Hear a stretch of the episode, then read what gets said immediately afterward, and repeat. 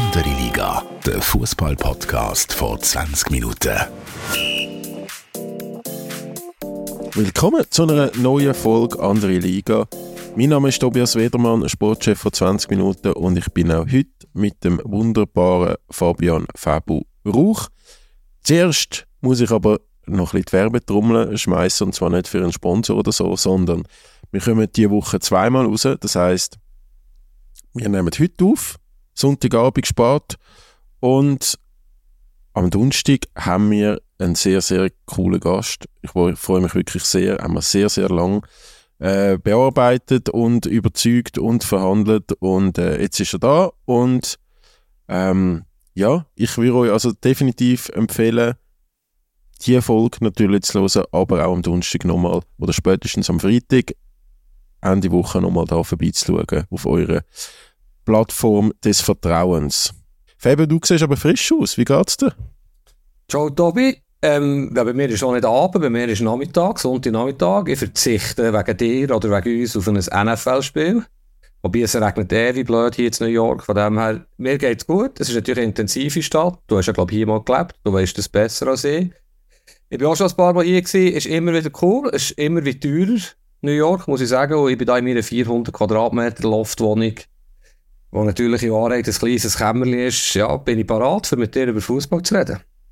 Sehr schön. Kommst du überhaupt etwas mit über dort? Oder ist alles nur äh, NBA Cup und äh, NFL und äh, da irgendwelche Rekordtransfers in der Baseballliga? Krass, krass Baseball, hast recht, aber lassen wir das weg. Ähm, natürlich komme ich mit. Einerseits via Apps, andererseits habe ich ein paar Matches geschaut. Und vor allem bin ich natürlich, äh, du kennst ja mein Lebensmotto, kein Intermatch ohne mehr. Und ich war schon ein paar Mal in Amerika, gewesen, in den USA und habe Inter geschaut und weiss, welche Bars und so. Und hier hat es wirklich sehr eine coole Sport-Fußballbar, wo auch sehr viele Italiener immer shooten schauen. Zumindest in Midtown bin ich gestern am Samstagnachmittag Inter schauen und witzigerweise war fast gleichzeitig das Finale von MLS, gewesen, ähm, also von der amerikanischen Liga, gestern Nachmittag 4 Also es hat erstaunlich viele ähm, Fußballfans in dieser Bar und Columbus hat übrigens gewonnen, falls es jemand ja, interessiert in, in den USA. Von dem her Inter habe ich natürlich gesehen. Ähm, auch sonst habe ich, mich, habe ich reingeschaut, aber ich nehme an, du hast ein bisschen mehr Live-Bilder gesehen zur Bundesliga, Super League, aber ich glaube, es macht nichts. In Midtown gibt es im Fall auch ein, ein äh, ziemlich grosses Pub, wo hauptsächlich, also wo so, glaub, der Besitzer ein Hardcore Bayern-Fan ist. Also 9, 9 am Morgen, New York, ist, steht äh, ähm, Bayern-Spiel oder sonst Bundesliga-Konferenz pumpenvoll mit sehr viel Deutschen und schon sehr viel Alkohol für 9 am Morgen. Das ist also auch ein Erlebnis. Ah, habe ich dir schon mal meine lustige Geschichte erzählt, äh, diesbezüglich? Ja, du hast ein paar, ein paar schon lustige Geschichten erzählt, aber... Nein, ich bin mal zu Australien, Sydney, Intermatch, sagt ihr das etwas? Nein. Also gut, ganz, ganz kurz. Der Match ist irgendwie Champions League, Morgen um 4 Uhr etwa Sydney-Zeit. Und ich habe, ich habe den Wecker gestellt. Äh, meine Frau hat irgendwie gewonnen, ich habe genommen, hat sie wahrscheinlich recht. Und bin dann in den Pub, wo ich gewusst dass der Match kommt, Manchester United gegen Inter Mailand. Und es hat, ist nicht übertrieben, ja sicher schon erzählt, 2000 englische drin gehabt die Bier haben getrunken und ich komme und bestelle einen Kaffee. Als ich der erste Mensch, der dort einen Kaffee bestellt hat in diesem Fußballpub. Auf jeden Fall bin ich natürlich von Anfang an der Aussenseite und, und dann bin ich noch Interfan und ja, es war legendär gewesen. Und dann irgendwie zwischen vier und sechs den Match geschaut mit unbesoffenen Engländern und ich, ja, es war lustig gewesen. Sachen gibt, hä? Es ist wie die, die ähm, ausschlafen und direkt an die After-Hour-Partys gehen am 4 Uhr morgen. genau. So war es etwa. Ähm, Febo, was hast du für Reaktionen gehabt auf unsere letzte Folge? Letzte Folge war ja vor allem noch EM-Auslosung. Ähm, ja, ich habe ganz konkret noch etwas Spannendes erfahren. Es war nicht unbedingt direkt auf einem Podcast, gewesen, aber es ist ja noch ein bisschen darum gegangen, was passiert jetzt da, was Veränderungen strebt der Murat Yakin an oder der Verband. Also die eine ist ja schon passiert, wo man ja schon gesagt hat, dass der Gavin also der Assistenztrainer nicht mehr dabei ist, die haben sich da schön formulierte Medienmitteilung voneinander getrennt. Da kommt sicher etwas Neues. Ich glaube auch, dass im Kader wird Anpassungen geben, habe ich mittlerweile ein bisschen gehört. Dann haben sie ja jetzt ein bisschen Zeit. Es werden sicher jüngere Spieler kommen. Ein bisschen Levin Blum, der die Schweiz zum Europameistertitel führt, weiß ich nicht, aber sicher gut, wenn man ein junge Spieler nachher führt. Aber wirklich spannend, was ich gehört habe, du hast es schon zwei, drei Mal erwähnt, du bist manchmal auch noch gut informiert. Ich weiß nicht genau, wie konkret. Wir haben ehrlich gesagt jetzt auch noch nicht über das geredet.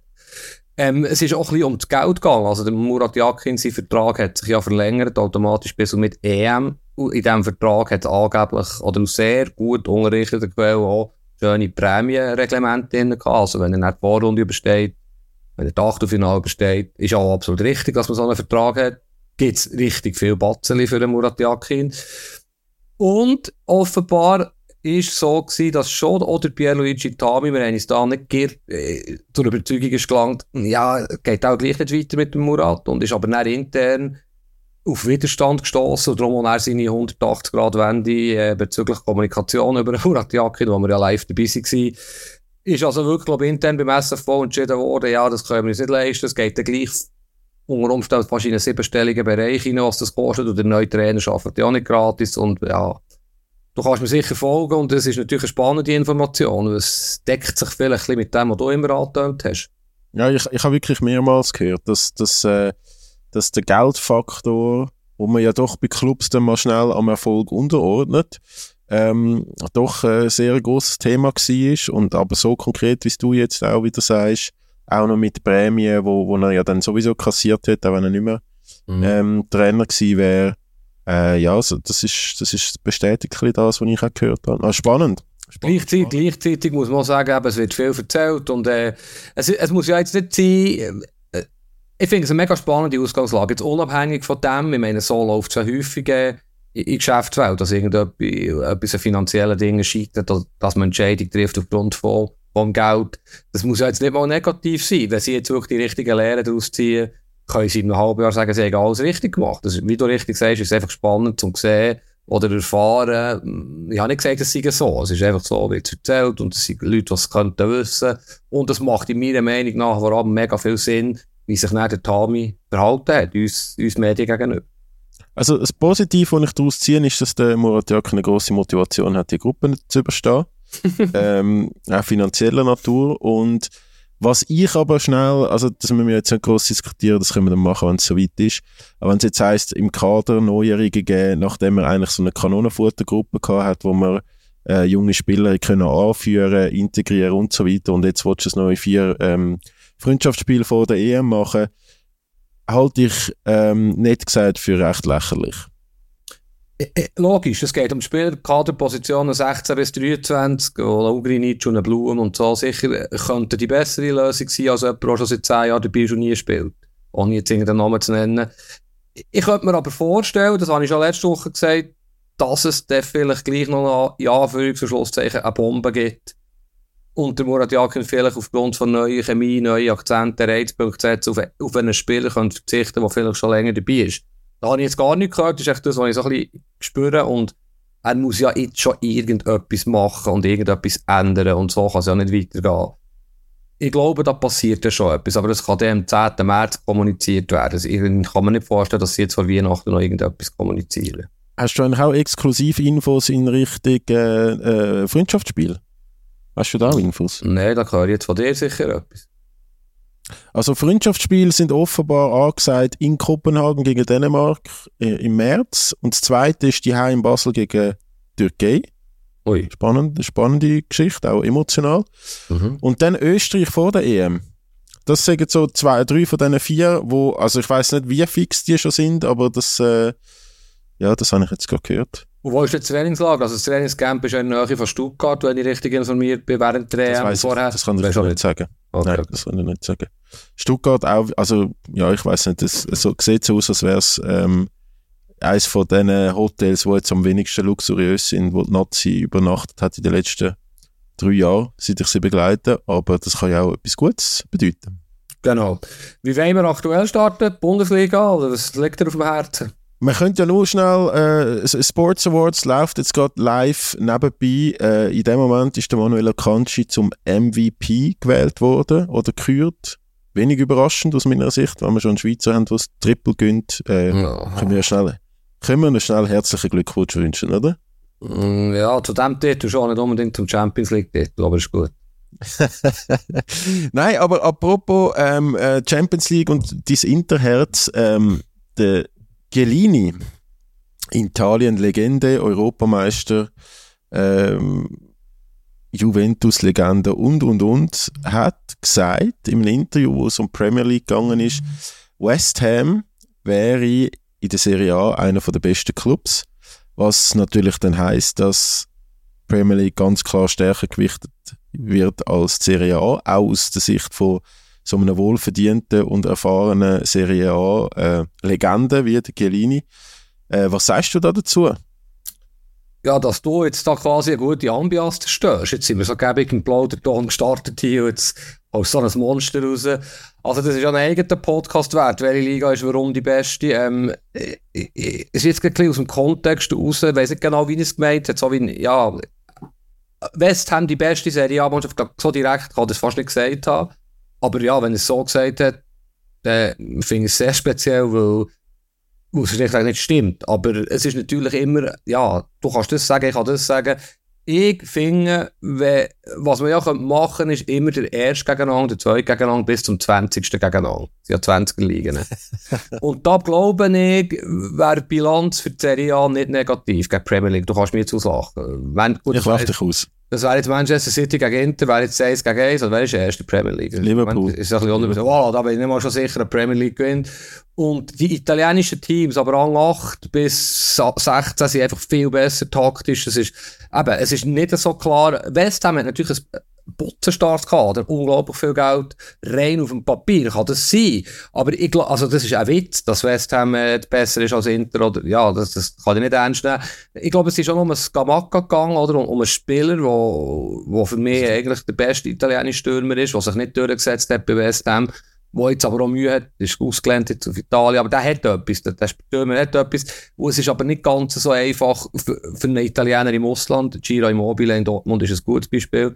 Jetzt kannst du sagen, ja, in Serie A schießt er halt 300 Goal, wo sie so schlecht ist. Ich, Ronaldo zum Beispiel, die geliebt Cristiano Ronaldo, der ja um, ähm, bekanntermaßen einer der besten Scorer der Geschichte ist, hat gesagt, es sei nie so schwierig wie in Italien Goal schießen. Also in der Premier League ist es viel einfacher. Also eben, ich, ich habe da jetzt so ein Zitat für grübeln.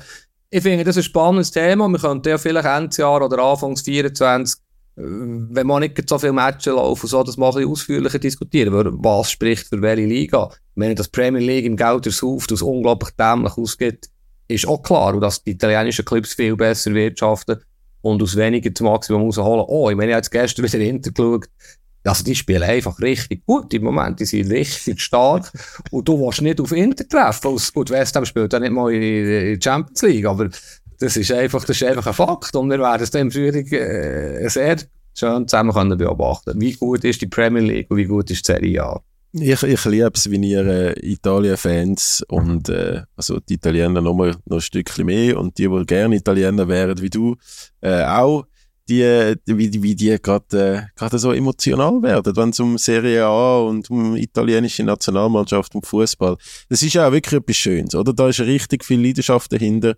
Ähm, können wir gerne mal machen. Ich hatte dich jetzt eigentlich noch ein bisschen triggern. Gut. Weil äh, West Ham ist ja aktuell 9. in der Premier League. Aber in der Serie A wäre es wirklich vielleicht Zweiter hinter Inter, gemäß Gelini, gemäß Tobias Wedermann. ähm, aber vielleicht schnell, du hast zum dich aufklären und vielleicht auch die Zuhörerinnen und Zuhörer, die es nicht mitbekommen haben, in der Premier League, wo es ja jetzt in den letzten Jahren maximal einen Zweikampf gegeben hat, ist es aktuell sehr, sehr spannend. Du hast Manchester City vorher als Tabellenführer äh, erwähnt, sind es natürlich nicht, sie sind Vierte. Mhm. Mit, mit 33 Punkten. Liverpool ist aktuell Erster mit 37 Punkten, Arsenal 36 Punkte auf Platz 2, Aston Villa, grosse Überraschung, 35 Punkte auf Platz 3, dann eben City und dann kommt Tottenham mit 30 Punkten.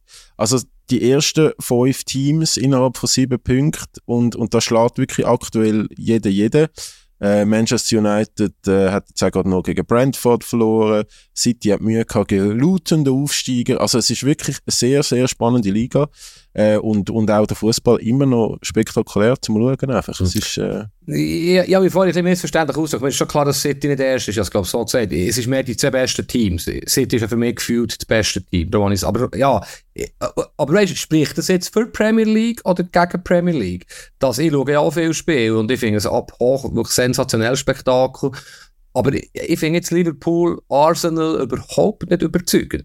Überhaupt nicht. Nein, ich, ich gebe dir da recht. Also da wäre ich, wär ich absolut ähm, würde ich glaube aktuell bei, bei, bei den meisten von diesen Teams auf Inter setzen, wenn du jetzt auf die Auslosung raus willst. Genau. Aber ja. äh, der Fußball ist einfach wirklich auch weiterhin cool zum, zum Zuschauen.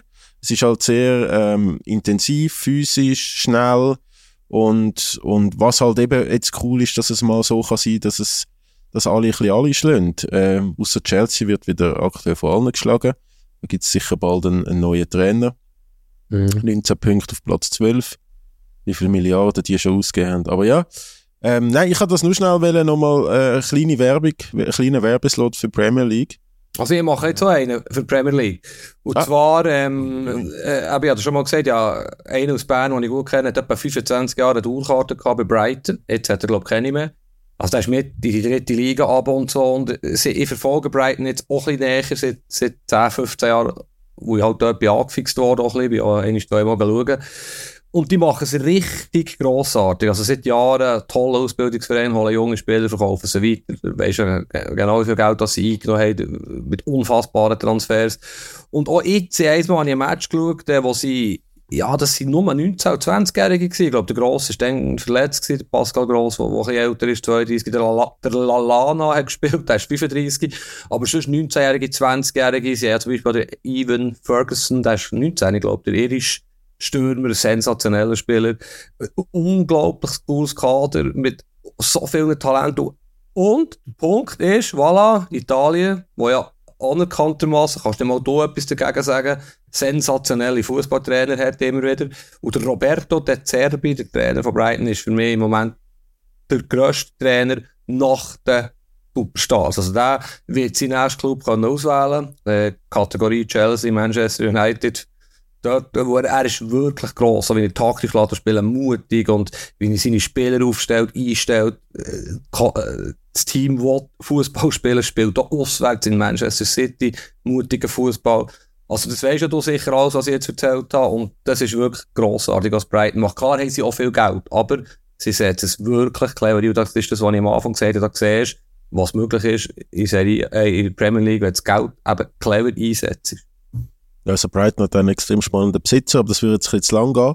Ähm, ich gebe dir absolut recht, der, der Trainer ist im Fall auch bei den Spielern, die, Spieler schwärmen von dem. Also auch was, was er ihnen mitgibt, wie er, wie er ihnen den Fußball und seine Philosophie erklärt, hat auch in der Ukraine ähm, ist er vorher gewesen, oder? Sehr, sehr erfolgreich ähm, ist er Trainer gewesen. Würde ich jetzt sagen, ich gebe ich dir recht, mit Xabi Alonso wahrscheinlich die zwei heißesten Kandidaten hinter den etablierten grossen Namen. Genau. Ähm, und mit dem Xabi Alonso mache ich einen, einen wunderschönen Übergang in die Bundesliga. Nämlich, äh, dort ist halt ein bisschen Feuer unter dem Dach. Und zwar, zum einen der Spieler ist, ähm, ich habe gefunden, du hast es vielleicht nicht gesehen, aber Stuttgart, Bayer Leverkusen, eigentlich Topspiel, ähm, erst gegen Viert, erst gegen Dritt. Mhm. Stuttgart ist, glaube ich, dritt. Ähm, ein absolutes Leckerbissen. Wirklich, wirklich geil, wirklich ein geiles Fußballspiel. Ähm, für die, die das gesehen haben, hat sich das absolut gelohnt, einzuschalten am Sonntagnachmittag. Äh, Stuttgart ist kom also nein, Leverkusen ist komplett unter die Räder gekommen in der ersten Halbzeit, ähm, mit Abstand die schlechteste Halbzeit ähm, von, von Leverkusen in dieser Saison, wo ja immer noch ungeschlagen ist. Und es ist aber nicht an der individuellen Schwäche oder so, sondern Stuttgart hat die wirklich entzaubert mit, mit ähnlichen Waffen, mit höherem Pressing, mit äh, viel Leidenschaft, viel Kampf.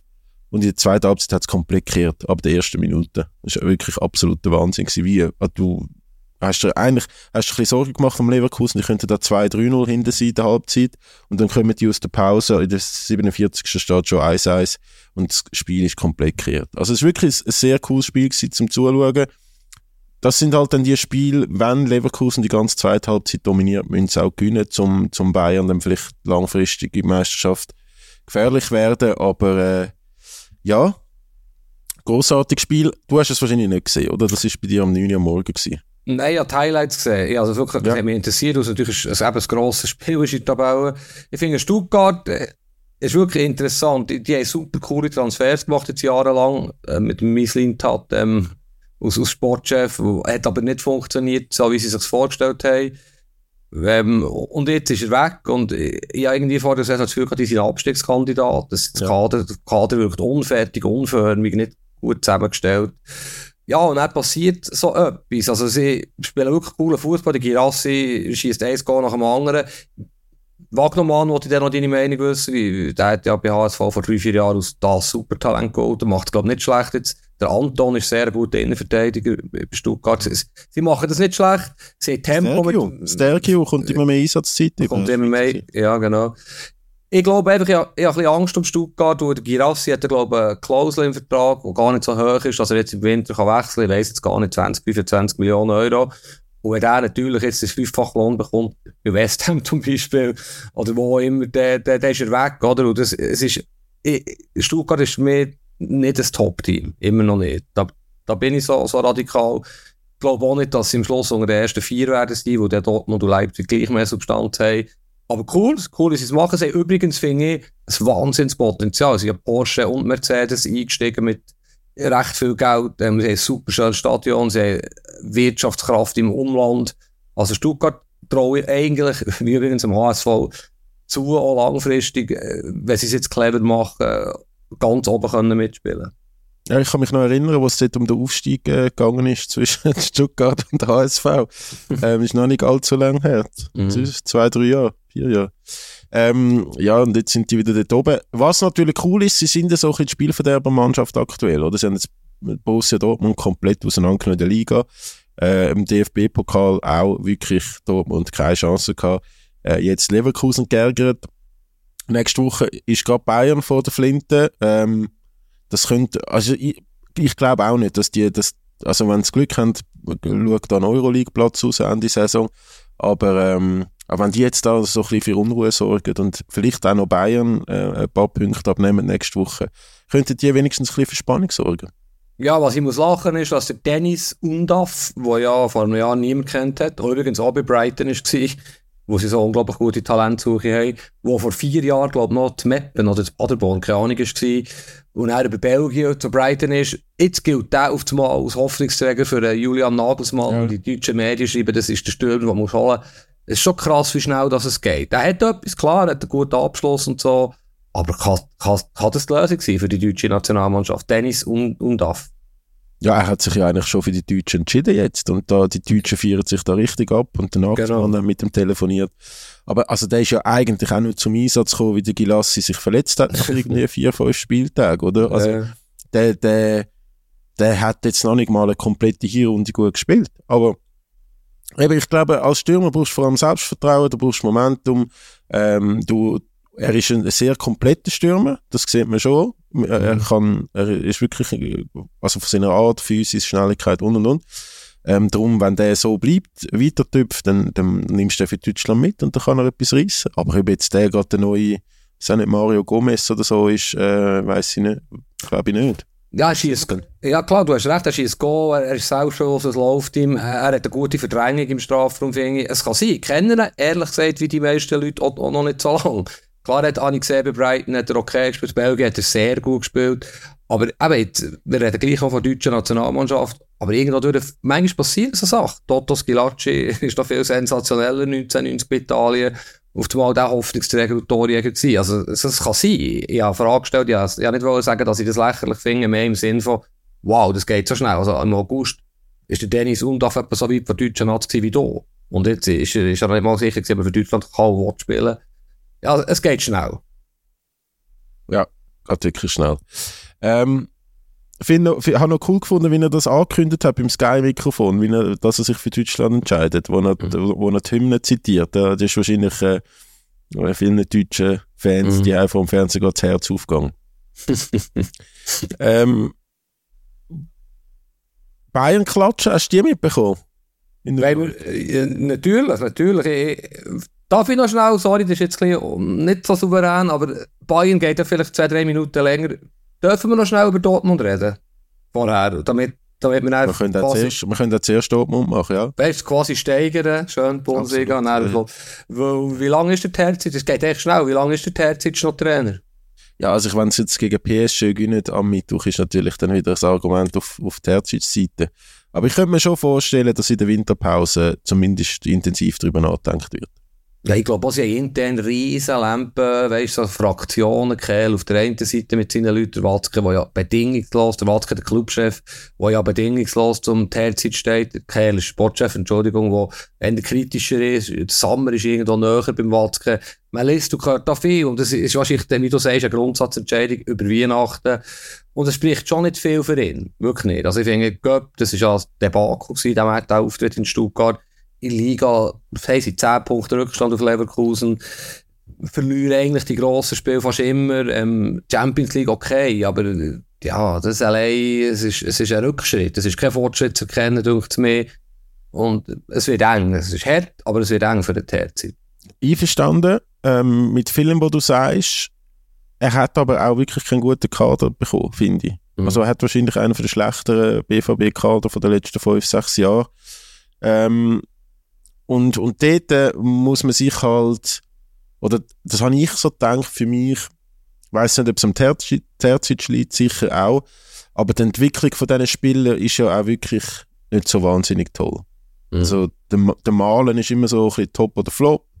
Ähm, der Adeyemi seit dem Wechsel hat er auch keine konstant gute Leistungen ähm, gebracht. Immer wieder mal gut, aber dann auch wirklich sehr schlecht und, und die ganzen neuen Transfers auch nicht wirklich eingeschlagen. Du hast einfach zwei Spieler, wo momentan dem Dortmund, Entschuldigung der Ausdruck, aber wirklich der Arsch dass es nicht viel schlimmer aussieht. Und das ist der Mats Hummels und der Gregor Koppel. Mhm. Ohne die zwei Spieler würde das, würde das wirklich, also da kannst du, glaube ich, Zusammenschnitt machen von, von, von, von einer halben Stunde von Szenen von diesen zwei, wo die, wo die Dortmund Punkte retten. Mhm. Und auch wenn der Hummels noch, ja, Anführungszeichen, Fehler macht wie gestern, ja, der, der bricht, der bricht halt zusammen, ja. Und es ist, äh, es ist schon enttäuschend, finde ich, jetzt von Dortmund. Trotz dem Höhenflug in die Champions League, finde ich. Und trotz, wie du richtig sagst, nicht ganz so gut zusammengestellter Kader möglicherweise. Also, vielleicht hat der Teilzeit schlichtweg das Format nicht. Eigentlich ist der für mich der perfekte Assistenztrainer bei Dortmund. Das mag jetzt ein bisschen fies tönen, aber sie, ihnen würde es gut tun. Aber sie sind ja selten mutig auf der Trainerposition. Sie sind wirklich selten äh, der Zerbi-mässig holen sie einen, wo sie sagen, so, jetzt, jetzt probieren wir mal etwas. Ja, denke ich schon ein bisschen. Also ich finde schon, zum Teil sind schon auch mutig, aber das ist ja jetzt eigentlich die, die, die logische Konsequenz von, von der Terzic, oder? Der ist eingesprungen, ähm, der jetzt mal hat, glaube der Göpp geholt, DFB-Pokal mhm. mit dem Team, der Marco Rose ist aber schon verpflichtet gewesen, ähm, hat dann müssen die, die zweite Reihe zurück und dann ist der Marco Rose entlassen worden. Dann ist sie ja wie auf der Hand gelegen, dass jetzt der Terzic wieder kommt. Hat aber natürlich jetzt die, die grösste Meistermöglichkeit äh, von, von den letzten Jahren komplett vermasselt am letzten Spieltag mit seinem Team. Und ich gebe dir schon recht, was halt, oder du und ich, du bist noch eher, du hast noch irgendeinen Trainer schon gemacht, ich habe noch keinen, äh, aber es ist schon sehr offensichtlich, dass er sehr oft ausgecoacht wird von mhm. eben gerade so ein Sebastian Hoeneß, der glaube wirklich ein sehr guter Trainer ist, der von Stuttgart. Mhm. Ähm, also da hast du einfach gesehen, er hat jetzt in zwei Spielen nicht ansatzweise ein Mittel gefunden, um zum das Dortmund, äh, zum das Stuttgart äh, sich aus der, aus der, gegen die ein bisschen zu wehren. Und das ist schon das hat sicher auch mit der Einstellung zu tun. Und das, was auch in Deutschland sehr kritisiert wird und ich schon auch immer finde, so seine Art geht man langsam schon auch ein bisschen auf die Nerven. Aber es ist natürlich einfach zu sagen, wenn es dann nicht läuft. Aber so ein bisschen die, die Wehleidigkeit und eben ist es so ein bisschen am Hummels jetzt noch geschuld wegen dieser roten Karte. Ähm, der Einzige, der eigentlich Leistung bringt und, und so immer die Gegner stark reden. Mhm. Oder du, du hörst eigentlich immer, ja, man muss Respekt haben vor dem Gegner und dort und so. Und dabei du zeigst ja in dieser vermeintlichen Todesgruppe in der Champions League, dass du auch mit breiter Brust könntest ähm, auftreten und das, das macht er einfach nicht und ich weiß, ob das aufs Team ausstrahlt. Mm, das ist eine sehr gute Beobachtung. Ich finde so, es ist jetzt ein paar Mal zu viel passiert, dass sie so Matches haben, einfach so blutleer und so chancenlos. Es kann Borussia Dortmund nicht gefallen. Es ist nicht Borussia Dortmund-like. Und es ist jetzt wirklich viel passiert. Gerade auswärts so, so komische Auftritte. Und darum, ich glaube, und damit noch schnell eine Überleitung, äh, Trainerwechsel, Stichwort der HSV, die grosse HSV, die ich auch noch so ein bisschen gerne habe. Das ist ja seit Jahren, hat, genau, der HSV ist das beste Beispiel, der so Auftritte hat, irgendwo in der Provinz, so einfach unfassbar schlecht. Oder jetzt ist ja wieder eine Trainerdebatte, Tim Walter, den ich eigentlich noch cooler Trainer finde. Natürlich ein völliger Freak, auf völlig, äh, ja, er hat keinen Plan B. Und jetzt ist er ja wieder auf der Kippe. Wenn sie jetzt, was sie in Nürnberg auswärts nächste Woche, ich, ich glaube, die in der Lage würden nicht überleben, oder? So kurz vor der Winterpause. Ich glaube, es kommt immer auf die Alternative drauf an. Aber ja, also ich meine, du hast jetzt ein, ein relativ unglückliche, unglückliches Aus im, ähm, in der, im Pokal gegen Hertha. Mhm. Und eigentlich, also ja, bist zweimal im Führung, kurz vor Schluss kommst zweimal Kisten über und dann verlierst du im, im, äh, im äh, Penaltyschiessen und, und dann anstatt Reaktion auf das haben sie jetzt gerade, äh, haben sie jetzt gerade wieder verloren in der Liga. Äh, ja, also ich glaube, wenn man sich da jetzt Sorgen macht um die Entwicklung und der Jonas Bolt ist ja dort, glaube ich, eigentlich wirklich noch ein kompetenter Manager, hat ja auch lange als, äh, oder gilt immer noch als großes Talent auf dem Post, hat ja bei Leverkusen ähm, ein, ein, mhm. hinter dem Rudi Völler einen guten Job gemacht. Ich glaube, wenn der irgendwie keine Entwicklung sieht oder Gefahr, äh, dass man den Aufstieg schon im, im Winter ein bisschen vergeigt oder den Abstand, dann, dann wird man handeln. Aber mhm. vielleicht noch abgesehen, also zum, zum wieder auf die erste Bundesliga kommen, wer, wer siehst du denn als Nachfolger bei Borussia Dortmund? Also ich, ich habe dort immer so der Ralf Hasenhüttel, habe ich so das Gefühl, ist so ein, ein Dortmund-Typ. Ähm, weiß aber nicht, wie, wie gut dass man den kann einschätzen kann, oder dann halt Oliver Glasner. Mhm. Ich weiß nicht, hast du da noch eine andere Idee? Der Glasner wäre jetzt auch der Erste gewesen, aber ich, hat mich auch nicht der Rest überzeugt. Ich, also, ich, ja, ich fände Radio Hütter. Fischer? Ich fände Radio Hütter perfekt, aber das ist natürlich unrealistisch. Und, und ist, ich, ich glaube, ich werde ein Kandidat sein und vielleicht ich ihn ein weiteres Mal unterschätzen, wie ich ihn schon immer unterschätzt habe. Oder man hat ihn schon immer unterschätzt. Ich traue ihm jetzt nicht zu, aber ich muss zugeben, in mindestens in Deutschland wäre es keine Überraschung, oder? Er hat sehr guten Ruf, er hat sehr gute Arbeit gemacht.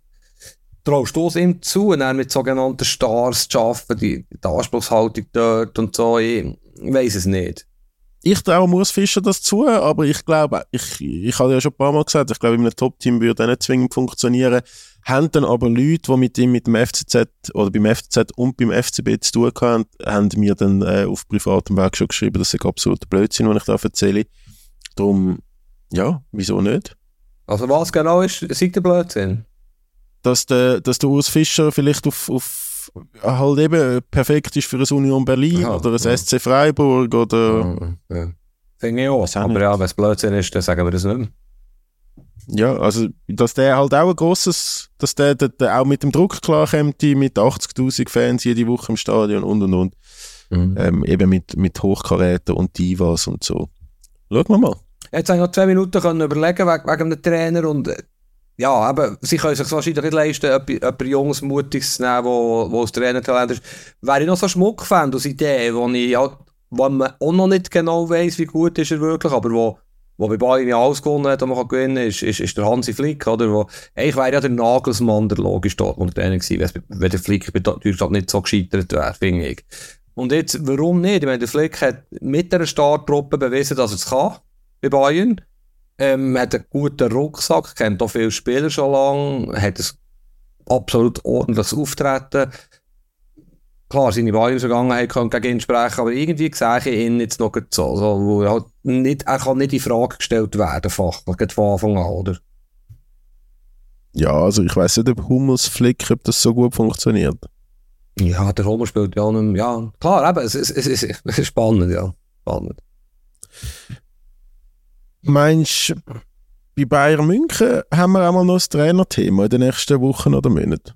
Ja, ich finde ja schon immer völlig ungerecht von mir, dass der Thomas Tuchel nicht zu Bayern passt. Und das 5-1 von Frankfurt gestern, ja, hat, hat, spricht jetzt nicht gegen meine These. Irgendwie, irgendetwas passt mir nicht. Dass, dass irgendetwas weiss, ist nicht so, nicht so konstruktiv ausgedrückt.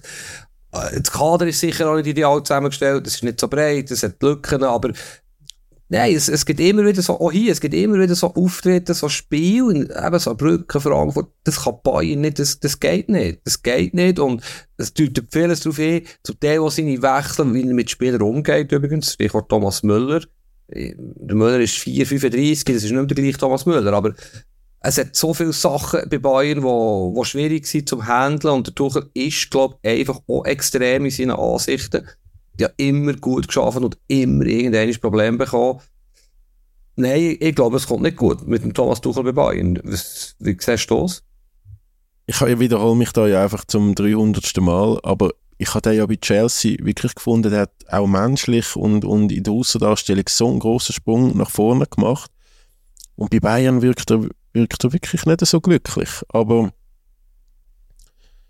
ich finde, muss ich dir ehrlich sagen, es, es gibt ja im deutschen Fußball we weniger schön, also gibt es ja fast nichts Schöneres, so ausgedrückt, als ähm, das einmal oder eineinhalb Mal pro Jahr zu sehen, wenn Bayern am Stolpern ist und so das 50, 60, 70, 80.000er Stadion singt, zieht in Bayern die Le äh, Lederhosen aus.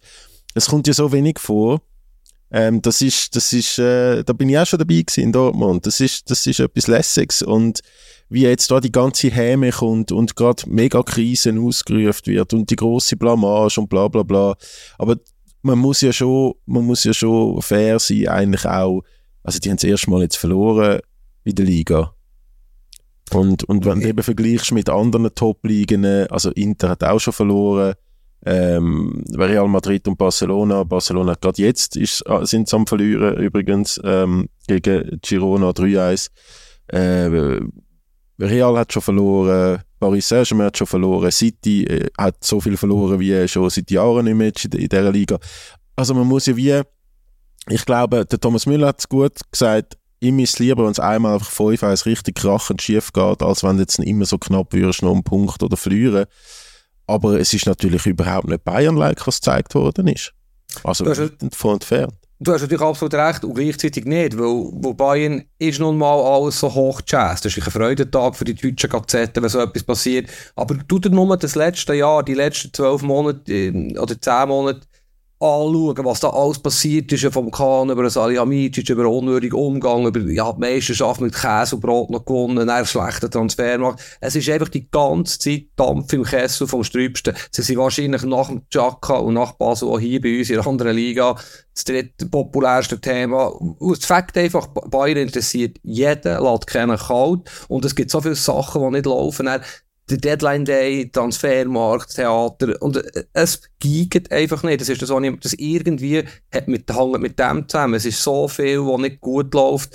Äh, die Suche nach einem Sportdirektor, äh, dann kommt wieder der Höhnes irgendwo hindurch, erzählt etwas, und hier ist Unruhe.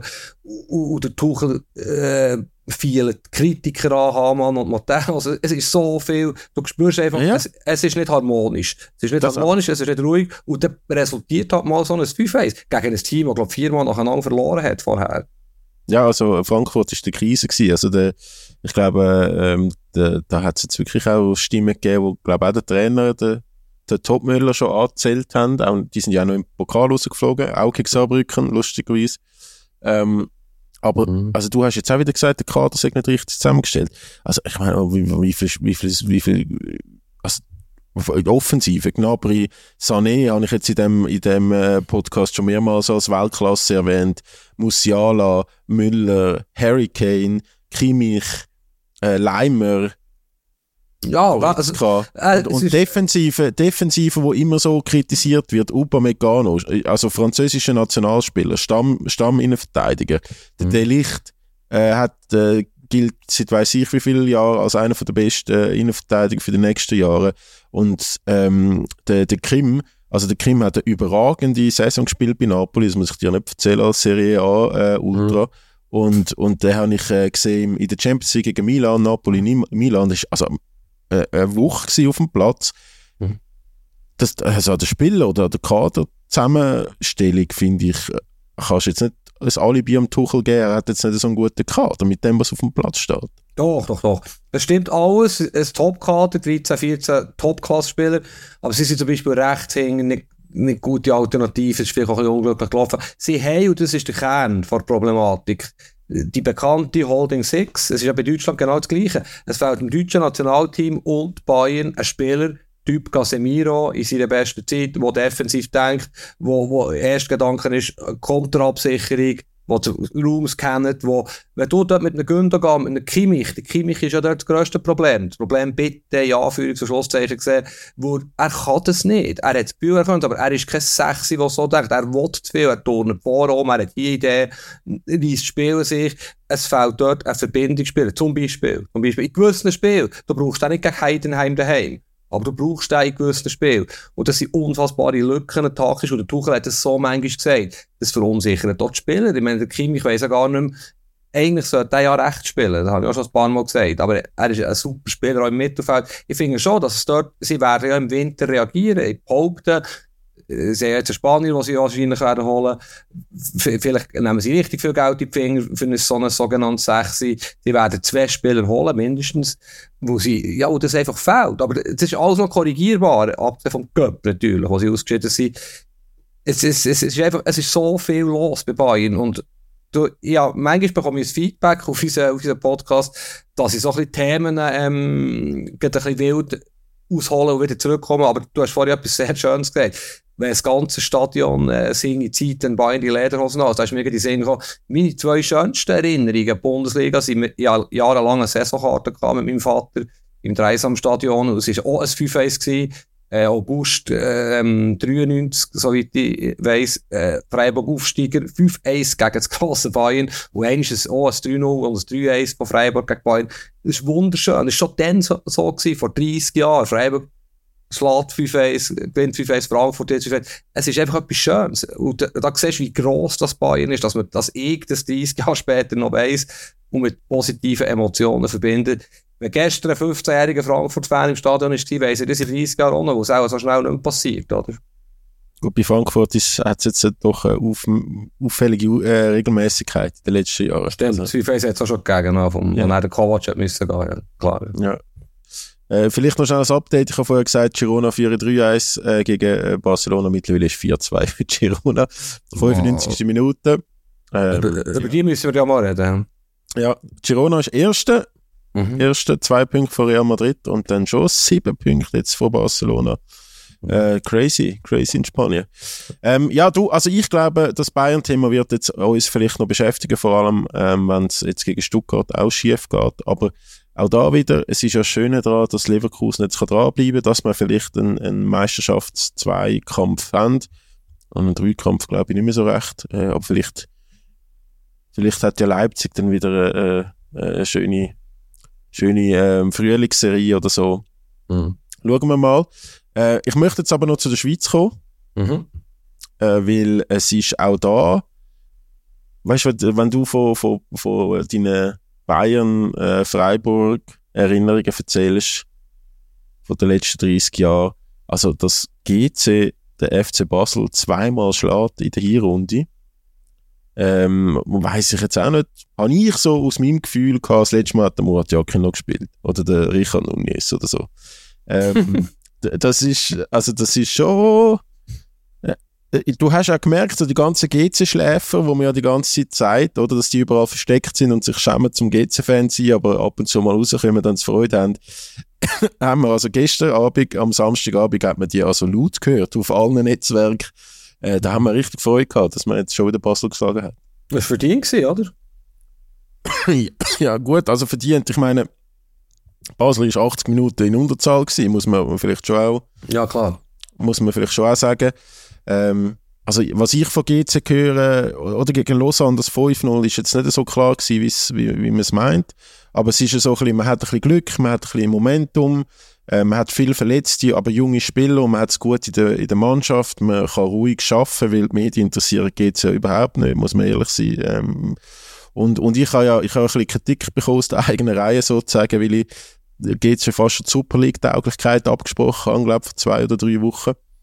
Ähm, der Kader ist immer noch nicht besser, aber, aber sie kämpfen. Sie kämpfen. Mhm. Und es gibt wirklich auch, oder ich meine, wenn du eine Abmir-Abraschung siehst, äh, bin ich da vielleicht auch ein bisschen beeinflusst, weil, weil ich äh, private Sympathie habe, aber äh, wenn du den siehst nach dem, nach dem Spiel, wie der jubelt mit den Fans, mit dem Trainer, du hast nicht mehr so viele Spieler in der Schweiz, die sich derart identifizieren mit, mit ihrem Club.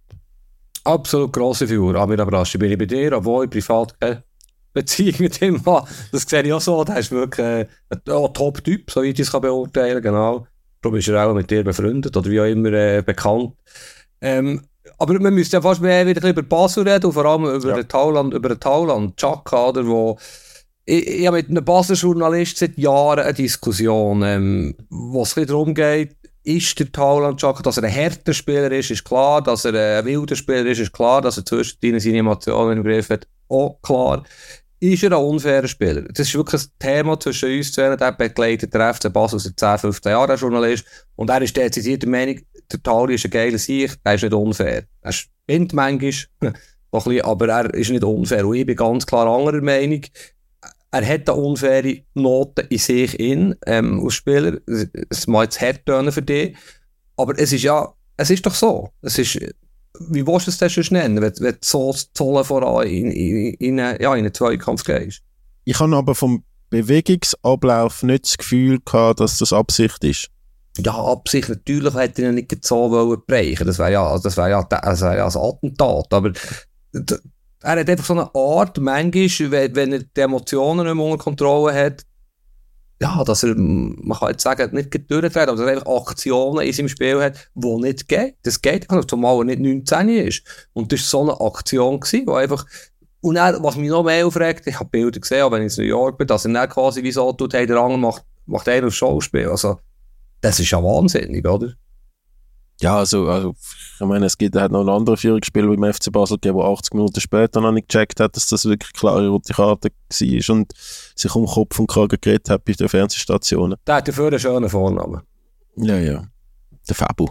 Mhm. Ähm, ich würde im Fall, ich, ich, für mich ist es eine andere Diskussion, also ich gehe in die gleiche Richtung wie du, aber ich würde ihm nicht sagen, dass er, äh, ich sage jetzt mal, ein grusiger Spieler ist oder einer, der immer wieder einfach ausfällig ist, sondern ich würde langsam mal, oder vielleicht ist es schon längst überfällig, aber die, die Führungsspieler-Diskussion, wenn du deinem eigenen Team immer wieder mit so Aktionen dermaßen schadest, ähm, ob, ob du dann so das Standing darfst haben, sollst haben von dem, von dem Führungsspieler, es ist schon noch einfach mehr Image und Chaka und Mutanzerkurve, als was auf dem Platz passiert ist. Also, ja, ich finde schon, klar, hat er jetzt mal ein schönes Goal gemacht, klar, gegen, gegen Servet oder so, aber es ist schon, er schadet seinem Team schon extrem immer wieder mit so Aktionen und ich finde auch wie du, ab einem gewissen Alter, mit einer gewissen Erfahrung, das siehst du ja zum Beispiel mit seinem Bruder. Also, sein Bruder holt ja kaum mehr geile Karten. Also der hat das ja irgendwie äh,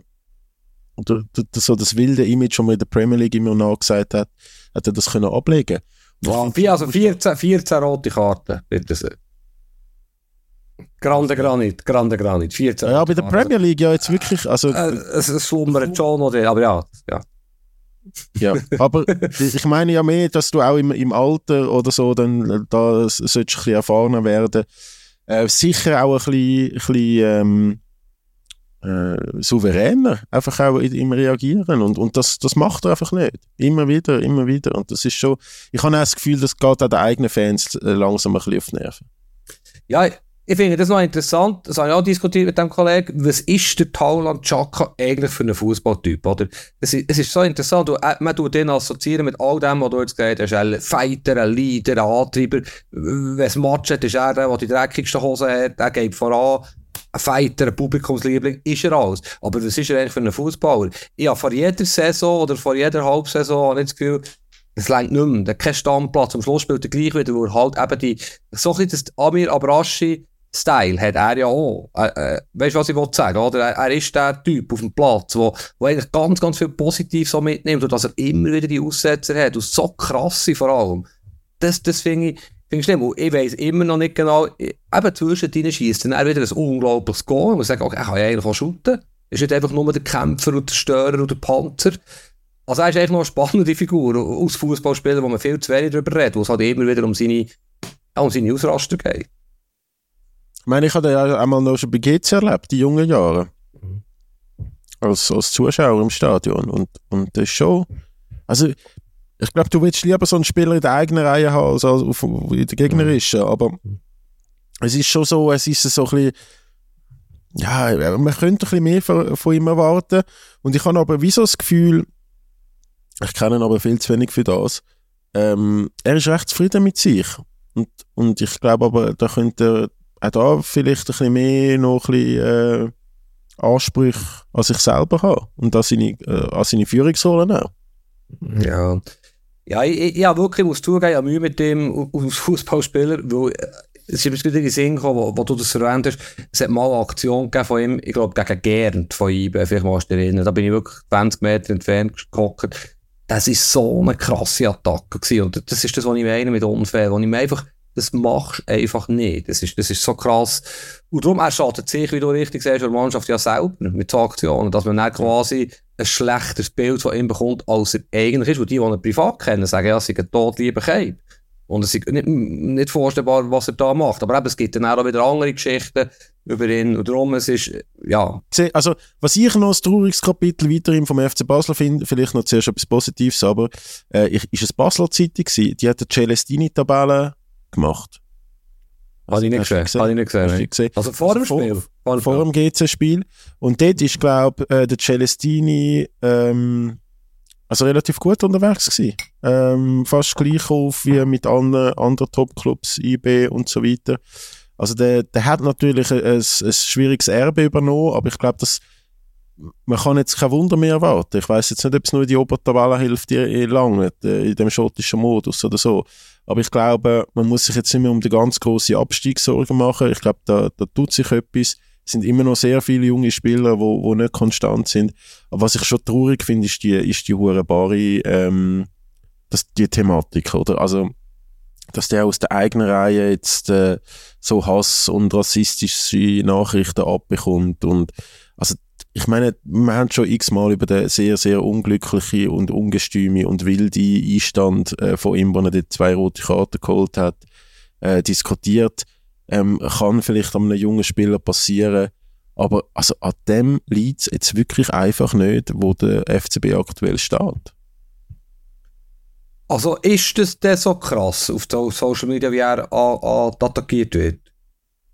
Ja, offenbar schon. Also ich sehe es immer wieder auf, auf Twitter, auf X, wie er sich muss auch rechtfertigen, wie sogar der FC Basel vor, vor ihm ja ansteht und wie die eigenen Fans also sich gegenseitig äh, so ein bisschen finden, hey, äh, äh, lasst doch jetzt den Bari mal in Ruhe und so. Also es ist schon, ich, ich verstehe nicht, wieso dass die Person so polarisiert, weil er ist ja jetzt wirklich nicht so einer, wo wo 15 Eigengol geschossen hat. Also er hat schon, er hat schon ein paar unglückliche Situationen. Ja. Ah, also weißt du, ja, Menschen, die auf Social Media Hate und vor allem Rassismus äh, verbreiten und meistens noch anonymisiert, das ist der niederste Abschub, was es gibt. Oder? Da müssen wir auch nicht diskutieren. Das ist, und die ja ihren eigenen Frust irgendwie abbauen. So.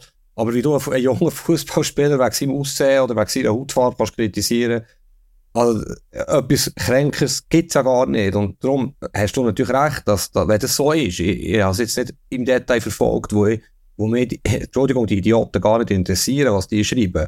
Aber wenn er sich dazu muss entschließen, etwas zu schreiben, ähm, dass, dass, es so nicht geht, das ist schlimm. Da bin ich völlig bei dir und das müsste meiner Meinung nach auch Konsequenz haben für die Leute, die das machen. Ja, und David Degen, wenn du ihm zugelassen hast beim Interview bei, bei Blue, wo ist, hat er ja, glaube ich, gesagt, der einzige Spieler, wo man, glaube wirklich das ganze Geld vor Saisonende oder zum Saisonende schon zusammengehauen wo man unbedingt hat wollen, ist der Bari.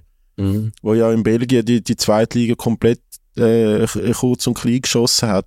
Und ich glaube, da hat so viel Talent in dem jungen Spieler. Ich glaube wirklich, wenn's, wenn er jetzt nicht beim FC Basel ähm, stattfindet, wird er irgendwo anders äh, noch explodieren.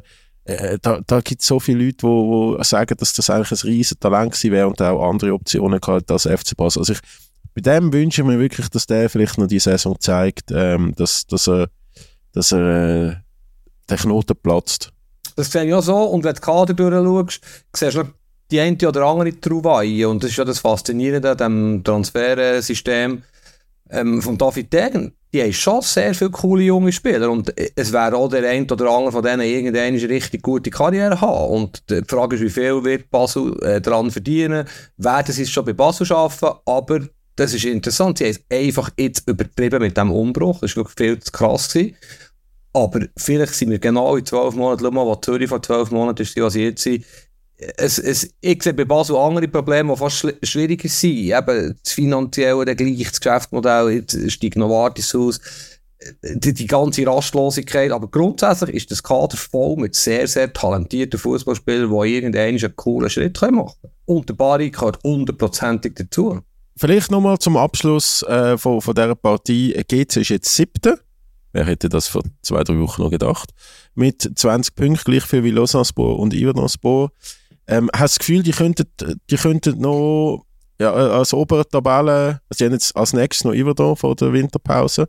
Mhm. Meinst du, die, die könnten noch den Sprung schaffen? Habe ich die viel zu schlecht geredet? Oder, oder ist es jetzt so, der Stand jetzt Tabelle, ist das so, wie sie wahrscheinlich halbiert wird werden? Ja, ich habe es auch genauer angeschaut jetzt vor dieser Sendung, wegen Basel vor allem, wo jetzt 10 Punkte ist schon das Brett, oder? Wenn sie diesen Match hätten gewonnen, äh, sie hat Lugano, ja, Basel habe ich es eigentlich zutraut bis zu dem GT-Spiel. Es ja immerhin gleich noch 16 Matches jetzt bis zu dieser Halbierung der Liga nach 33 Runden. Jetzt muss ich sagen, es wird sehr eng, vor allem nicht unbedingt. Ich traue Basel zu, dass sie viel, viel besser sind im Frühling. Aber wen werden sie einholen? Oder sie, sie haben 15 Punkte, GT 20 über dem Strich sind Lugano und Luzern mit 25. Ich finde Lugano gut, Lugano wird nicht runterfallen.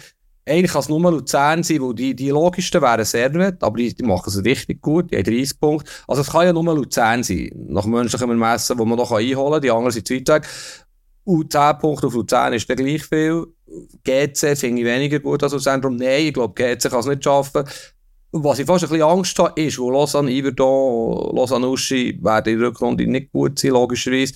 Winterthur, finde ich, ist ein bisschen unter geschlagen im Moment. Ja, aber es also massiv, massiv, eigentlich eine riesige Krise, oder? Ja, eigentlich, ja, eigentlich schon. Machen es aber noch, ich finde, es ist gar nicht so schlecht. Was ich sagen ist, es kann auf einmal relativ langweilig sogar sein. Wenn der eben geht, ähm, weiss ich nicht, kann ja nur Basel sein, wo vielleicht Luzern noch angreifen. Wenn der schon nach 5, 26 Runden alles klar ist, klar geht es auch um den Titel und um den Europaplatz und so. Aber das kann dann für Teams zwischen Rang 7 und 10 relativ mühsam werden im Frühling. Das könnte ich mir noch vorstellen.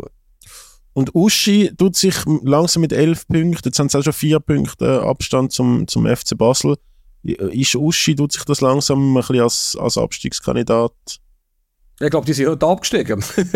wenn sie, wenn sie Iverdo hätten geschlagen, wären sie ja irgendwie, weiss doch nicht, drei Punkte auf die hergekommen. Und Iverdo ist ja der einzige realistische Club äh, für sie, was sie könnten einholen, neue Rückrunde. Also Basel ja, ist, alles, alles, ist alles möglich. Winti ja, ist schon auch möglich, oder? Ja, Winti, Winti. Aber Winti, Mal gewonnen, im September. Ja, aber die sind besser, die sind besser. Aber ja, klar, Winti ist nur 5 Punkte, glaube ich, weg. Aber ich glaube schon, dass Uschi, äh, ja, darf ich es laut sagen, die vermisst ja auch nicht immer, wenn sie absteigen. Ich glaube, auch in Lausanne haben noch nicht alle gemerkt, dass sie jetzt zwei Clubs sind in der Summe. Mhm. Ich, ich glaube das so, ja. Sia, Sia auf oder du, wer Schon Super League, ähm, Zürich, schade, schade, ja, Anführungszeichen, haben sie nicht gewonnen, weil, ja, es müsste, irgend, es müsste irgendjemand ein IB dranbleiben, oder? Und ich, ja, weiss es jetzt, ja. Klar, sie, sie sind dran, sie sind noch dran, aber. Übrigens, übrigens, oh, wie soll ich das jetzt formulieren? Ähm, dass es jetzt nicht wieder so einen Cliffhanger und nachher mehr, mehr Aufruhr gibt für mich als etwas anderes. aber, ähm, Geht es um Schaffhausen? So? Geht es um Schaffhausen? Nein, es geht nicht um Schaffhausen. Aha. Aber Schaffhausen kommen wir sonst nachher schnell. Ähm, der Bo Hendrickson ist schon am Umschauen. Das ist jetzt bis jetzt keine Neuigkeit.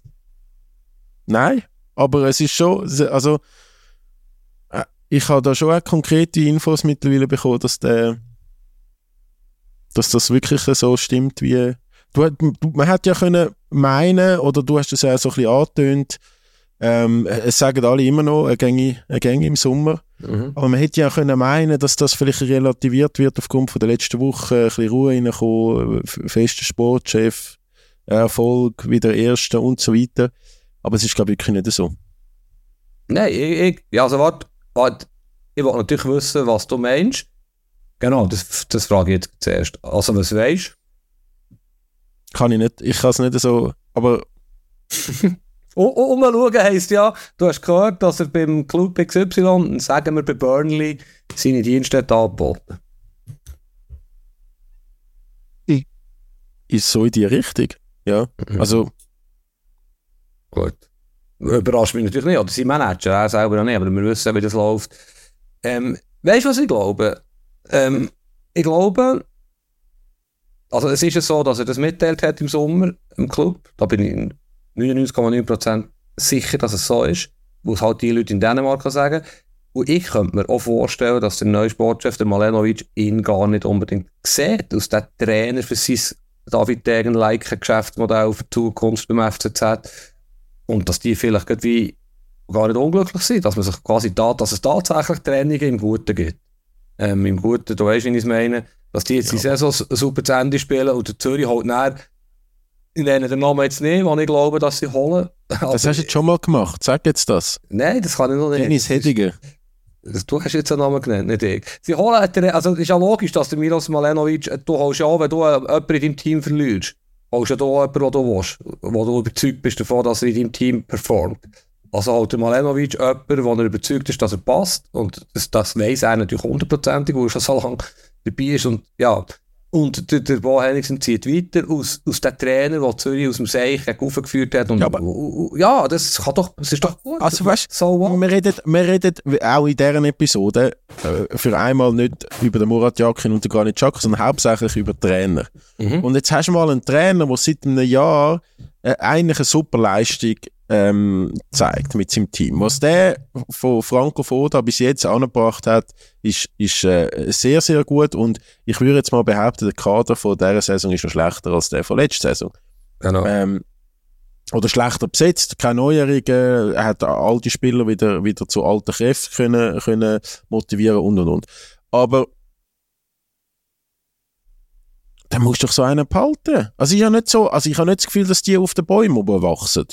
Aber Tobi, wenn es nicht menschlich, also wenn der Bo Henriksen sich aufregt, was passiert ist im Frühling, er müsste Sportchef sein, ist mit der Entwicklung nicht zufrieden, es passt ihm einfach nicht, er ist ein konsequenter Mensch, zieht den Schluss im Sommer, der neue Sportchef findet vielleicht auch, das ist jetzt hypothetisch, der Trainer passt einfach nicht zu dem, was ich in den nächsten fünf Jahren hier aufbauen vielleicht steige ich irgendeine in diesem Club und halt Aktienanteile, wenn 10 Paar Ganepa verkauft, ich will jetzt einen Trainer holen, der mir das umsetzt, was ich, was ich das ist doch ein Training im Guten, du musst auch nicht immer im, im Streit rauslaufen. Ja, ja.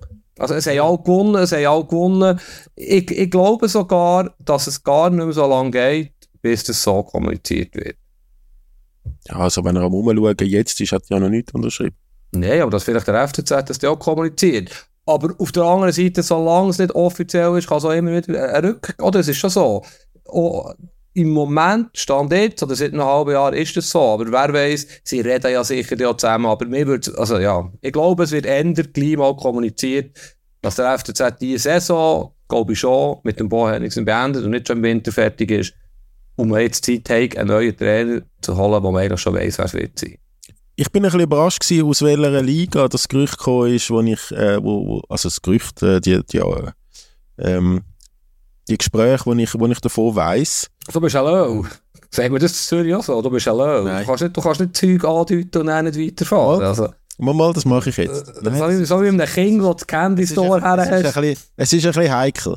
Aber, ähm, Saudi-Arabien. Du, du sagst deinen Malenovic-Trainer übrigens auch nicht. Schon zum zweiten oder dritten Mal. Jetzt hast du den so angetönt. Ja, das, das, nur, das ist nur in meinem Hirn. Dies ist passiert. Ja, also weißt du, sonst überall bringst du irgendeinen Trainer. no. ähm, nein, aber welche, welches Format, welche Liga-Format wirst du ihm zutrauen? Oder wo glaubst du, würde, würde er rankommen? Ja, jetzt geht so, er wird nicht zu Chelsea wechseln. Ich sehe ihn in Championship bei einem Top-Club, also zweite englische Liga. Ich sehe ihn aber auch, ich finde schon, er hat das Format für Mainz, Augsburg, die Kategorie äh, Club zu übernehmen. Und er hat wirklich, er sagt ja, das ist finde ich, sehr coole Aussage, er hat in 19 Jahren oder wie viel auch immer jede Saison overperformed, also die, die Erwartung übertroffen. Ich will jetzt jedes Jahr nachschauen, aber es ist, glaube ich, so. Er hat zwei Clubs etwa 5, 6 Jahre trainiert, wo er unglaublich Erfolg hatte, gemessen an der Möglichkeit. Bei Mütterland hätte er müssen gehen, wo nicht mehr ins Konzept passt, aber auch performt. Man sagt ja ihm nachher, sie kennen für einen Spitzenclub. Ähm, voilà, aber ich, ich, ich, ja, ich, nicht höher als Top-Club Championship oder Bundesliga Mittelfeldclub. Wieso? Was, was einen dritten Hint geben, den wir nicht deuten können? Nein, nein, nein. Ich bin nur gespannt gewesen, was, was du da sagst. als Bo Hendrickson kennen. Also du bist ja Fan der ersten Sekunde, darum, du bist, es gibt ja Im Fall nicht, im Fall nicht. Wie als Trainer gefällt er mir nicht besonders, wie er Fußball spielt. Im Gegenteil, im Gegenteil. Ich finde einfach, er ist ein super Typ, er macht einen Top-Job und er hat wirklich etwas, was so dermaßen verschlagen am Boden liegt, so schnell wieder zusammengeflickt. Und du siehst, dass die Mannschaft weiß, was sie muss machen muss. Es ist nicht das, was ich möchte von der Mannschaft. Aber vielleicht hat er auch die Spieler dazu. Das ist ein bisschen unfair. Er hat noch gar nie ein Team trainiert, vielleicht, er die Möglichkeiten hat, kann, anderen attraktiveren Fußball zu spielen. Weißt du, was ich will sagen Ja. Also, jetzt, jetzt gebe ich noch einen Hint, dass man in dem Fall ist eine Liga, bin ich weit, bin ich weit weg vom. Ich sage jetzt nichts mehr dazu. Wir kommen zum FC Schaffhausen. Portugal. Wir haben mit der Nazi angefangen, äh, nachdem du deine lustige Geschichte von Australien erzählt hast. Wir landen jetzt im weitesten Sinne wieder bei der Nazi, nämlich beim FC Schaffhausen. Ähm, Admir Mehmedi, Sportchef, Jimmy Berisha und äh, Samuel Haas. Samuel Haas heisst er, glaube ich. Mm. Ähm, die Führungsetage, da die, die zwei, die GC lang ähm, bei GC äh, zu sagen haben, sind aber Tabellenletzt in der Challenge League, oder? Ist das mhm. Stimmt das? Du bist ja immer so der Googler während dem Podcast. Mach mal, mach mal, sind letzt. Äh, tu da mal weiterreden. Was haltest du von dem ganzen Konstrukt? gute Frage, ich ganz, ganz gute Frage. Was haltest du davon? Ja, also kannst jetzt da nicht immer... Ja, du, äh, was hast du vorhin gesagt? Wie hast du aber Aschi bezeichnet? Privat? bekannt. Ähm, ist ja, der Admir Mehdi ist jetzt auch nicht die Feind, oder? Also du kennst ihn, glaube ich, gut, oder du, du dir jetzt... Ich kann, nicht, ich kann, ich kann kaum Feinde. Coole Antwort. Sie sind letzt natürlich, genau. Ähm, ich weiß gar nicht, Schaffhausen hat ja lange auch in Nats A und in der Super League gespielt. Nationalliga A, Entschuldigung, und Super League gespielt. Und ich sehe das Potenzial immer noch nicht, also ich kann es nicht einschätzen, wie hoch ist das Potenzial vom FC Schaffhausen. Für mich ist das immer so ein bisschen eben am Rand der Schweiz, Provinzclub, aber ich glaube, es ist schon noch etwas möglich. Ich sage das aus dem Grund, wo ja gerade Jimmy Berisha, aber, aber auch der Admir Mehmet, die, die, die, ja, die haben schon gewisse Namen oder gewisse Möglichkeiten im Fußball, könnten vielleicht etwas anderes machen. Ähm, sie haben sich für das entschieden. Was genau die Idee und die Intention dahinter ist, äh, es ist ja mit einer 12er Liga. Also wenn Stade Nyon, äh, Entschuldigung, Lausanne Uschi äh, in Super League ist und ich würde auch den Schaffhausen in Super League sein, oder? Das ist vielleicht so ein bisschen der Hintergedanke. Aber ich, ich, ehrlich gesagt sehe ich noch viel zu wenig durch. Motivation ist klar, sie wollen wieder im Fußball arbeiten, sie wollen etwas aufbauen, sie wollen Schaffhausen gegen führen, aber irgendwo ist ja die Grenze schnell erreicht. Oder du hast ja nicht auf einmal äh, unglaublich viele Zuschauer und ja, ich finde es noch schwierig. Also, das Umfeld kann ich wie nicht beurteilen. Äh, Jimmy Berisha hat ja, glaube gesagt, ich weiß nicht, ob es bei Now war oder bei Blue oder bei Blick, ähm, er, er, will jetzt zuerst mal so ein bisschen die Region wieder aktivieren, weil die Region selber irgendwie, Verbindung zum FC Schaffhausen ist nicht mehr so da und das will er jetzt möglichst schnell ändern. Das ist sicher eine gute Einstellung. Kann ich aber überhaupt nicht beurteilen, wie dort äh, das Potenzial an Fans und, und Firmen in der Umgebung ist. Ähm, Jim Berisch hat ja bewiesen bei GC, dass er kann Geld, Geld reinholen und Deals machen mhm. ähm, zum, zum etwas machen oder zum etwas anbringen. Ähm, grundsätzlich ja also es ist ein absolut solides Fußballstadion ähm, und, und ich meine die Führung eben, die haben es bei GC gibt es Stimmen, die es super gefunden haben, Stimmen, die es weniger gut gefunden haben. Ähm, der Admir Mehmedi hat, hat durch seine Karriere ein sehr gutes Netzwerk können sammeln ähm, hat auch ein Gefühl für junge Spieler, ist im Fall, wenn du mit dem das Fußballspiel schaust, ähm, äh, tut er sehr, sehr intelligent analysieren und Spieler genau be beobachten und relativ kurz, knapp kann er dir eine Meinung zu einem Spieler sagen. Und hat natürlich auch mit seinen Beratern, er hat ja IFM äh, als Berater gehabt, das sind ja so, ein bisschen eine der grössten ähm, sicher Fußballberaterfirmen in der Schweiz, viele Nazi-Spieler, ähm, die, die, können ja sicher auch helfen. Und, und die haben auch ein sehr gutes Verhältnis mit dem Adem. Wir haben natürlich auch Interesse. Aber ich glaube, da, da könnte schon etwas stand kommen, finde ich. Und es ist natürlich überall bei so einem Projekt, es geht um das, junge Spieler zu finden, sie weiterentwickeln mit Mehrwert verkaufen. Das ist absolut legitim, das ist ein ja. gutes Modell. Sie, auch sie haben jetzt das Gefühl, wie alle, sie machen es dann besser als andere und sie, sie, sie haben sicher eine Chance verdient. Es ist natürlich bei Schaffhausen auch immer, seit Jahren gibt es viele Geschichten, eben der Murat Jakin ist noch involviert, offenbar, und hier und da und dort gibt es Gerüchte. Das ist im Fußball einfach so. Das, und sie haben jetzt sicher auch es gibt ja auch Geschichten um Hauptsponsoren, um, um, ja, sie müssen jetzt dort wirklich ruhig schaffen, sie müssen das Misstrauen, das vielleicht bei dem oder anderen ist, ausräumen und sie müssen beweisen, dass sie es ernst meinen, auch um einen Club und nicht nur eben, es darf nicht sein, dass das passiert, wo jetzt der David eigentlich übertrieben gemacht hat bei Basel, dass es einfach nur wie eine Hülle ist, wo man Spieler reinschießt und sie weiterverwertet und wieder verkauft.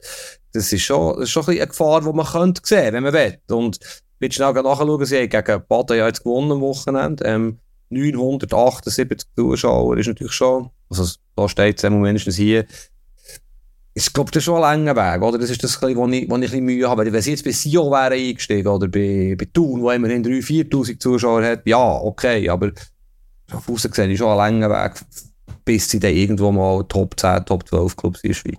Ja, bin gespannt. Also bei, bei, bei Ausschiessen dann auch relativ schnell mal gegangen. Mhm. Ja, klar, aber, ja, klar, klar. Also ich glaube, wenn, wenn du irgendwie Leute findest, die investieren und eben die richtigen Entscheidungen triffst, kann es schon auch schnell der Weg in die Super League, äh, kann schon auch schnell gehen. Wie es dann dort weitergeht, ist die andere Frage. Aber ja, mhm. zuerst müssen wir jetzt mal schauen, dass, dass sie in der Challenge League bleiben. Können wir echt mal einen Podcast über den FC Baden machen mit dem Titel Weilenmann, Wieskemann, Wedermann? Das wäre das wär noch Schmuck. Die haben nämlich Spieler, die Weilenmann und Wieskemann heißen. Ich weiß nicht, ob du die kennst. Also einer ist nicht einer von denen, der, der da im Lette, in der Body Lette in der Stadt Zürich das Amokboot gestoppt hat. Das kann gut sein, kann gut sein. Muss mal, muss mal, warte mal. Amok, Amok, ah, ich weiss, eine Geschichte weiss ich, aber Whiskemann oder Weilemann oder Wedermann. Das ist gut. Mann. Mal, mal, das ist der Whiskemann. Marin Whiskemann ist das gewesen. Der, ja, ja. Guter Mann. ja, gut, guter Typ, der, wirklich, äh, wirklich, ähm, wenn du jemanden im, im Ressort Sport gehabt, wo äh, auch eine, eine grosse Verbindung zum Aargau hat, somit zum FC Baden mhm. und hat mit dem ein Gespräch gehabt und war auch ganz begeistert von dem Whisky-Mann. Sind ja alles auch noch so ein bisschen halbprofessionelle, oder? Genau, genau. Ähm, wie ein Jahr verschieben wir, oder? Tun wir mal in Ruhe anschauen, finde ich. Ich habe mir das noch aufgeschrieben als Stichwort, aber es bringt jetzt nichts, da einzelne Szenen rauszunehmen. Ronaldo, noch schnell, Ronaldo hat irgendwie das 1200. Spiel gemacht, hat natürlich ein Goal geschossen, ist schon, ist schon gross. Muss wieder mal gesagt sein. Ja. Ich reg mich jetzt mega auf, ich habe wirklich eigentlich eine kurze Episode machen, weil es soll ja äh, ein bisschen ein Amüsbusch oder ein Vorspeise sein für das, was dann auch Ende Woche kommt. Aber jetzt sind wir wieder irgendwie über eine Stunde. Ich, ja, ich, gut. Am Donnerstag haben wir äh, eine Aufnahme mit einem sehr, sehr coolen Gast, äh, wo wir lang äh, verhandelt haben und überzeugen haben müssen, oder der Febu auch viel Überzeugungsarbeit geleistet hat. Und es ist wirklich etwas, also ich freue mich sehr auf das Gespräch und ich hoffe auch sehr, dass dass wir da eine ein sehr coole Podcast-Episode liefern für euch. Ich habe noch eine halbe Minute, die muss man geben, Tobi. Heute ist noch etwas Schreckliches passiert in, in unserer Fußballfamilie. Und zwar eben, ich bin in New York und äh, die Frau hat äh, angerufen, der Sohn, weil mir etwas sagen, sei, er sei den ganzen Tag traurig und wie der Papa reagiert und so. Er hat heute der Mutter erzählt, dass mein Sohn, er ist 8, ja, seit einem halben Jahr, er kann dem Papa nicht sagen, aber er ist eben jetzt Fan von einem anderen Club und so. Und ich natürlich schon mit dem Schlimmsten gerechnet, dass ich das sage. und ja, es ist nicht Juve und es ist nicht Milan, aber es ist Bayern München. Es ist, äh, ich habe natürlich sehr souverän reagiert. ich habe natürlich sehr souverän reagiert und gesagt, ja, das ist schon gut, weißt ich, ich, ich, der Papa ist auch Fan von Inter und der also der Grossvater von Milan, ist alles gut. Und, und meine Frau habe ich gesagt, oh, it's a disgust, it's disgusting. Also ich, natürlich dann, ich bin natürlich am Boden zerstört, hier in New York, dass der Sohn, äh, aber ich habe ihn auch noch gefragt, ob ich es erzählen auch im Podcast. Das ist natürlich absolut okay. Er kann noch das Goman-Liebli sich wünschen zu Weihnachten, was er sich übrigens jetzt wünscht. Hätte auch nie gedacht, dass ich zu Weihnachten das Bayern-Liebli dem Sohn muss schenken, aber ja. Ja. Und der hat sich jetzt ein halbes Jahr nicht getraut, dir zu sagen, dass er, dass er klammheimlich Bayern-Fan ist. Das hat die Peitsche für den Knochen. Absoluter Rabenfahrt. Falls da jemand vom Kesp zuschaut, zulässt, genau. bitte, bitte einschreiten. Ein Bayern-Fan muss gerettet werden. Nein, er, er weiss, du siehst jetzt in Dimensionen, wenn ich mit ihm über Fußball rede, wa- was ich von Bayern München rein emotional halte. Oder? Aber äh, ja, es ist einfach Nein, ich finde, ja. ich, find, ich sage ja immer, wenn, wenn deinem Kind du einen Gefallen machen fürs Leben, dann lass einen Bayern München Fan werden. Der hat das Leben lang äh, etwas zu feiern und eine grosse Schnur im Umfeld und im Büro und so. Wir haben auch so einen im Team. Das habe ich mal gesagt. Genau, das habe ich gesagt. Ja, das, äh, ja, du kannst das Leben lang profitieren davon, Bayern München Fan zu sein. Also da, da Genau. kann nicht viel schief. Real Madrid kannst du auch machen. Also, ich als Freiburg-Fan werde titellos sterben in der Bundesliga, aber ja, da ist es halt. Dafür, dafür hast du ja noch dein Inter, wo ab und zu mal der, wie heisst der, Coppa Italia gewinnt. Das ist doch ein schönes Schlusswort. Tobi, äh, ich will noch, ich will noch ein bisschen ausgehen jetzt hier zu New. Ist gut, ich gehe schlafen. In dem Fall, äh, Mach's gut, bis bis am Donnerstag äh, unbedingt in die Agenda einschreiben. Am Donnerstag oder spätestens Freitag sind wir wieder da. Wünsche euch eine gute Woche, Happy Champions League und bis dann. Ade zusammen. Andere Liga, der Fußball-Podcast vor 20 Minuten.